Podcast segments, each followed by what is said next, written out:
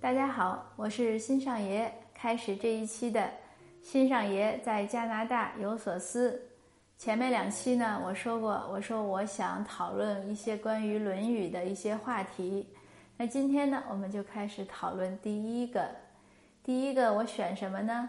我选了温良恭俭让，因为《论语》里很多很多话题都可以写。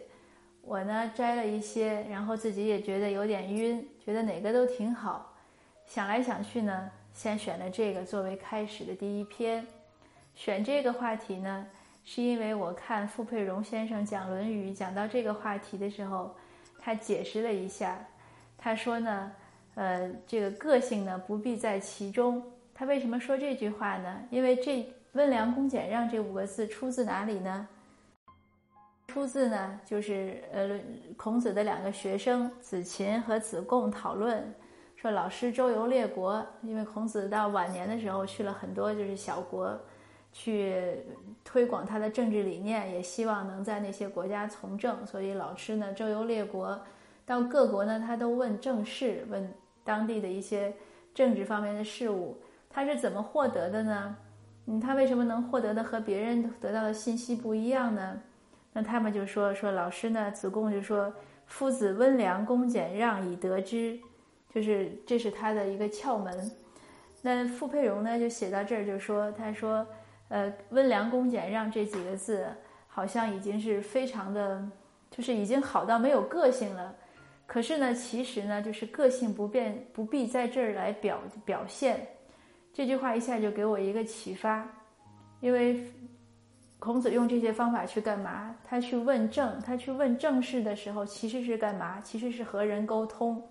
那就是说，你在和人沟通的时候呢，不一不要去体现你的个性，因为你沟通的目的是什么？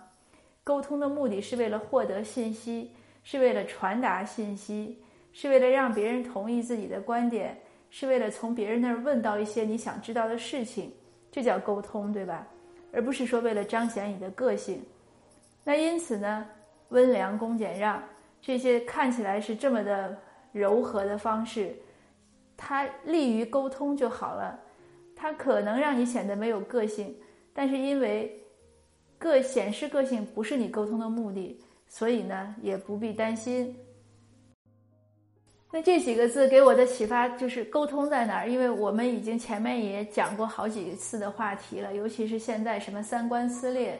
微信群里呢，说说翻脸就翻脸，说删就删，朋友之间呢更是这样了。有时候一一句话不合就老死不相往来了，嗯，怎么怎么样？前面我讲了不少。那我写第一篇关于这个文章呢，我也用了前面的一些例子。那我们大概就看一下，温是什么？温和，就是你态度一定要好，一定要礼貌。就前面我也有讲过，好好说话。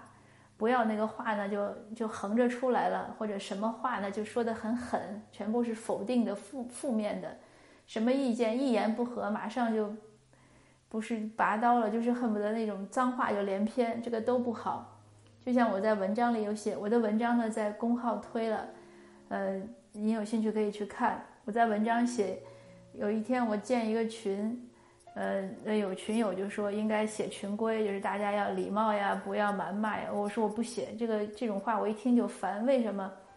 你都是成年人，受了那么多年教育，都是有家里教教出来的，家庭应该都不是什么野地里长大的孩子，怎么能连基本的礼貌都没有呢？为什么要为什么要口出不逊呢？对吧？为什么一定要骂别人呢？为什么说话一定要让别人不高兴呢？这个其实也有一个例子，我在文章里没写，但是很多年来都是让我受益匪浅的一个例子。以前呢，我从小的时候觉得，就是人说话呢，就是你尽量不要让别人不高兴，这是个基基本的修养、基本的礼貌。当然，如果你无心说了他不高兴，那是一回事儿。可是你如果知道这个话你说出来他就不高兴，尤其是日常生活中啊，不是什么特别大的是非对错的时候。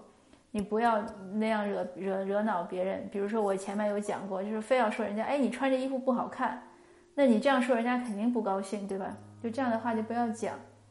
那后来我开公司的时候呢，我公司里有一个业务员，呃，一个妹妹，她的业绩特别好，她只要出去要账，总是能把钱要来，有的时候还能多要来，人家要预付款，这个是非常难得的，在我们这个行业。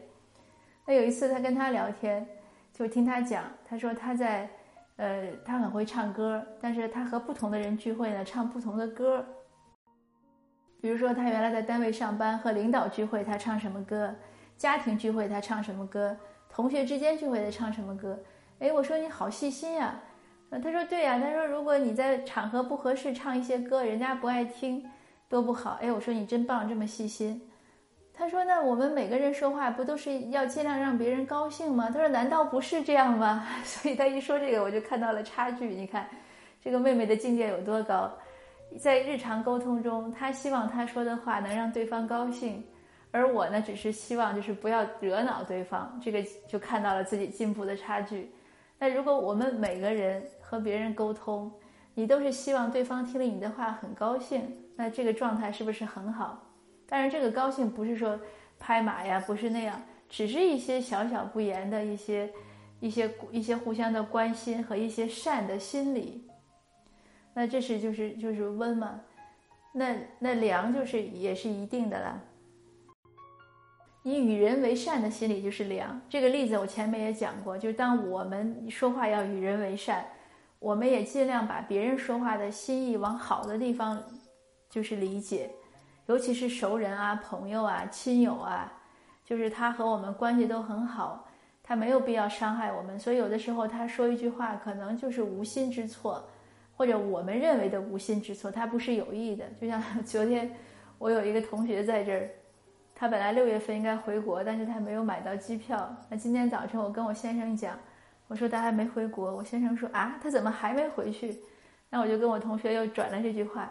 我同学就开玩笑说，怎么要用个孩孩子呢？就是那当然了，这个你想这个语境嘛，你聊天的时候聊到了，但是你要挑错，就觉得你如果一定要挑错，你也能挑出错来。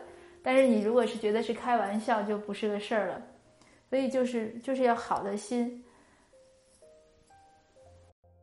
我们以前也以前也分享过，就是你要知道，要对这个世界有一种谦卑的态度。要知道很多真相，其实我们也不一定都知道，就是我们知道的一定不是百分之百的真相。因此呢，不要轻易否定一些和我们观观点不一样的，就是不同的观点。呃，不要轻易就说人家无知啊什么的，这样也许我们没看到的，多听一下。另外呢，公也包括我刚才有讲，就是好好讲话。如如果出言就出言不逊，说话不注意呢，就让人就不礼貌的话呢，不要说。这也是个基本的一个恭敬的态度，就是尊重别人，就是尊重自己。那减和让呢，其实是是一对双生。我觉得减是什么？是克制，这个是非常重要的嘛。我们有的时候和人要争论的时候，有时候就觉得搂不住火的时候，你是不是要克制？克制就是学会克制，就是克制什么？就是能掌控自己的情绪。你掌控自己的情绪，你才可能掌控自己的时间，是掌控自己的生活，甚至是自己的命运。如果被一些坏情绪牵着走，当然谁都会有陷入坏情绪的时候。但如果你在里面不能自拔，被他牵着走，然后甚至有怒啊，甚至有更过分的事情出现，那其实自己是一个受害者，这并不聪明，对不对？那让呢，就是退让。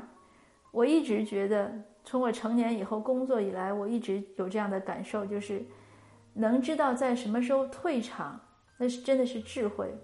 所以我我也写过文章，好像还没做过分享，以后可以讲这些例子。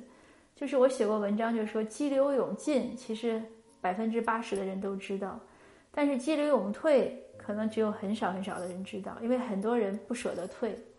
但是退是必须的，就是如果你一个人不会退场，你最好别上场。就像龙应台有一次写文章谈到一个什么事情，有人要做一个活动，做一个运动去找他，他说：“你们想好怎么退场了吗？”然后对方就非常慷慨激昂的就讲说：“没有想这一步，我们现在一定要勇往直前。”龙应台说：“如果你做社会活动，你都没有想过怎么退场。”那我一定不会加入，因为你想的不成熟。所以会退场的人才是真的智慧的人。那像我在文章里说，我说谦退呢不是懦弱，是尊敬的另外一种表现。它一方面呢可以防止我们自己骄傲自满，就是我们不要骄傲自满、自以为是；同时呢，也是一种有效的自我保护的社交手段。不是前一段也有文章经常说不要理会垃圾人吗？那因为很多人你跟他争的时候，你不知道他是不是垃圾人。有的人可能争两句就过去了，有的人呢他形成个死结儿，你恰好可能掉进去了，戳到他那个死结，这就很多麻烦，就是没有必要的，没有必要去浪费自己的时间去去做那些无谓的争论，因为争来争去没有任何用，对不对？他又不能改善你，又不能改善对方，对社会也没有用。唯一的作用就是浪费时间，啊，唯二的作用就是毁坏情绪。因此呢，我们要牢记，就是能保证自己及时退场，这是一种美德，也是一种睿智的体现。那还有呢，就是要保证能确保自己能说服自己及时退呀，克制自己呀，对别人温和啊，或者怎么怎么样。就是你还要，我们还要一定要记住，我们。知就是我们知道的东西其实很少，很多是我们不知道的。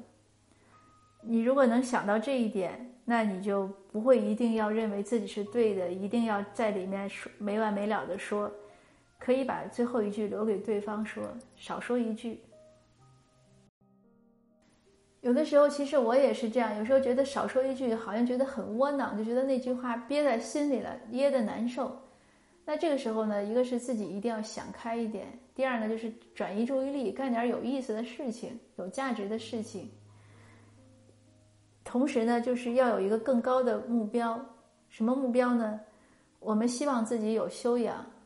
有修养的人是什么样？就君子是什么样呢？那孔子说，君子呢是温润如玉的，就像你像玉一样，又坚硬又通透，又有灵气。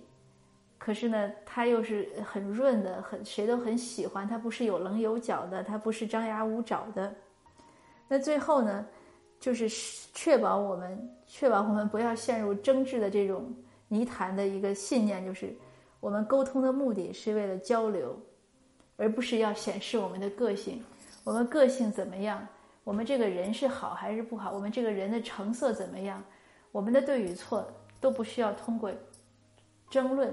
去体现，这个都不是要让别人承认的，我们自己知道就好了。所以呢，当我们把这些道理都想明白以后，融会贯通，时刻提醒自己，那应该呢，在沟通中呢就不会有太大的不愉快。说这些呢，也真的是除了分享，还就是共勉，每一次都是共勉，因为我自己有时候也是难免会陷进去，但是就会提要及时提醒自己。就像有一个闹钟一样，嘣一响啊，知道不要争了，退出来。那好，那现在我们知道不要争了，退出来。这个不仅是一个生活的经验，更是孔老夫子两千多年以前的教诲。有了这个经典的这种做做后盾，我们是不是能执行的更好呢？好，谢谢您，今天的分享就到这儿，下次见。